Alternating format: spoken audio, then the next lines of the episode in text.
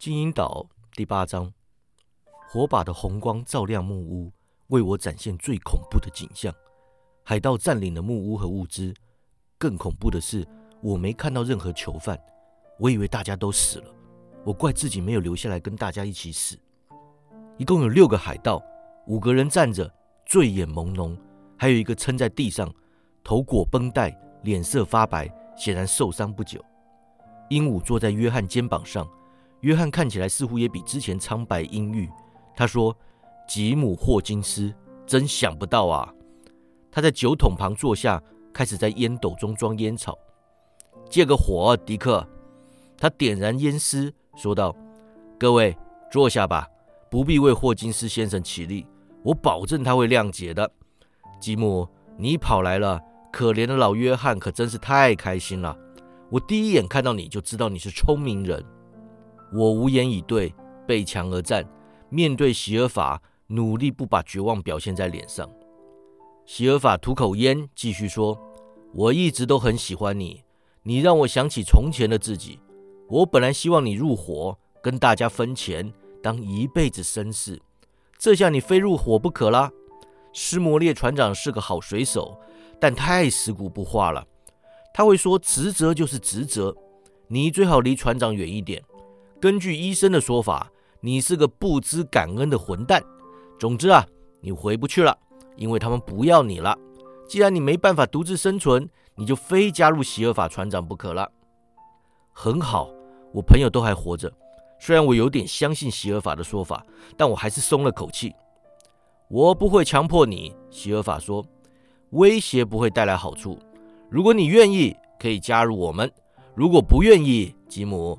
欢迎你拒绝，我这个人最公道了。我要现在决定吗？我声音有点颤抖。不管他怎么说，我都感到一股死亡威胁。希尔法说：“不急，慢慢考虑。我们不催你，有你在啊，大家都开心。”我鼓起勇气说：“如果要我选择，我就要知道到底出了什么事情。我朋友在哪里？”昨天早上，利弗西医生举和谈起来访。他说：“席尔法船长，你被出卖了，船不见了。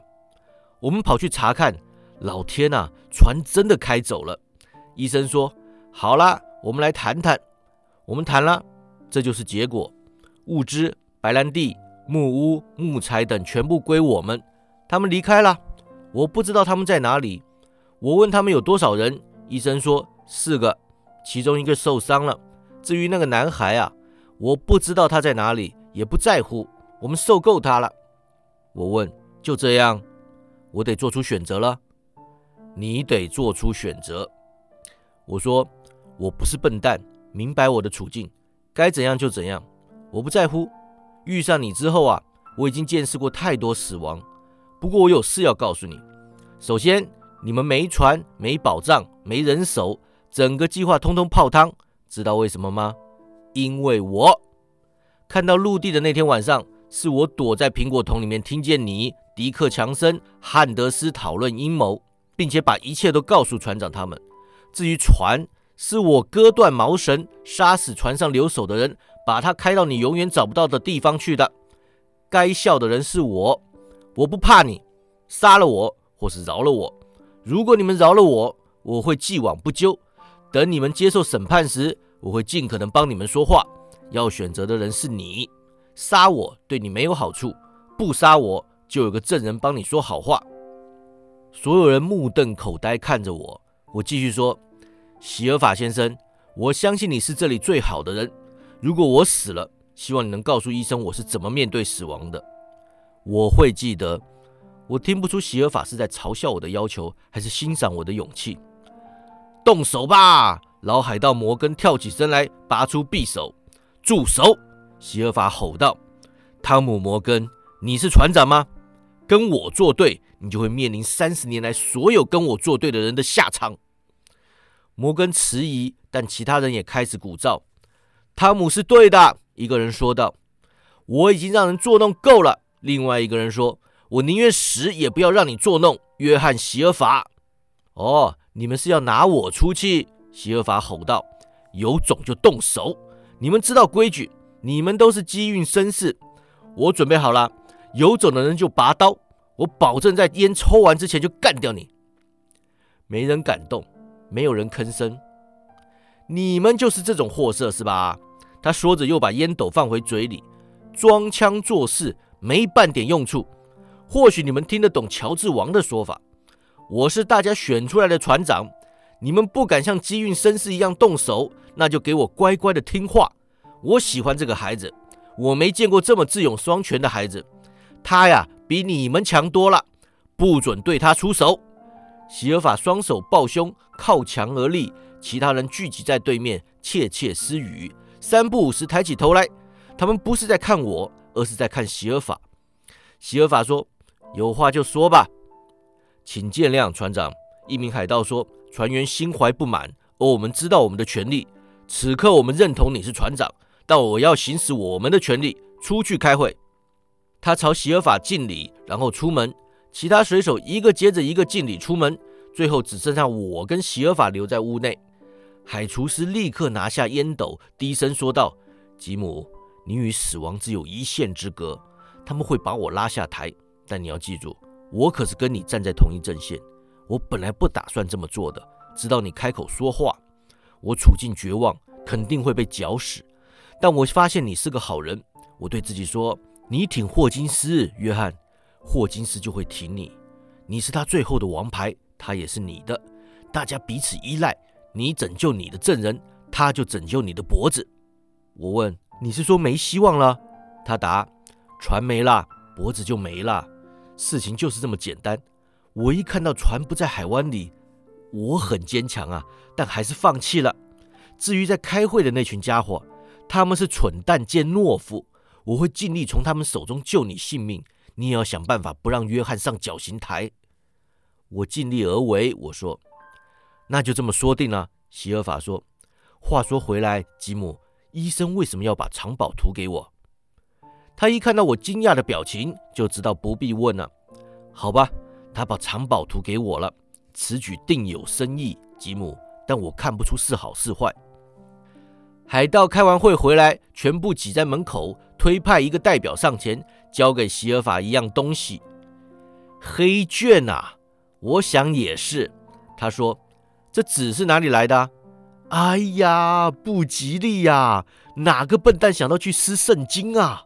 摩根说：“哎，我就说吧，是不是撕圣经不好啦？”席尔法继续说：“圣经是谁的呀？”迪克的。一个人说：“哎呦，那迪克要负责祷告了。”一名黄眼海盗插嘴：“住口！约翰·席尔法，你翻过黑卷，看看后面写什么，然后才轮得到你说话。”谢谢，乔治。海厨师说：“你呀，向来公事公办，遵守规矩。”我敢说你是下任船长的人选，可以把火把拿过来吗？我的烟斗又熄了。乔治说：“够了，你骗不了我们。你很有趣，但玩完了。首先，你搞砸整个计划；其次，你让敌人离开这座阵地。我不知道他们为什么想离开，但他们显然想走。第三，你不让我们去追杀他们。哦，我们看透你了，席尔法。你想独吞宝藏，那就是你的问题。”还有第四，就是这个孩子的事，没了吗？席尔法冷冷地问。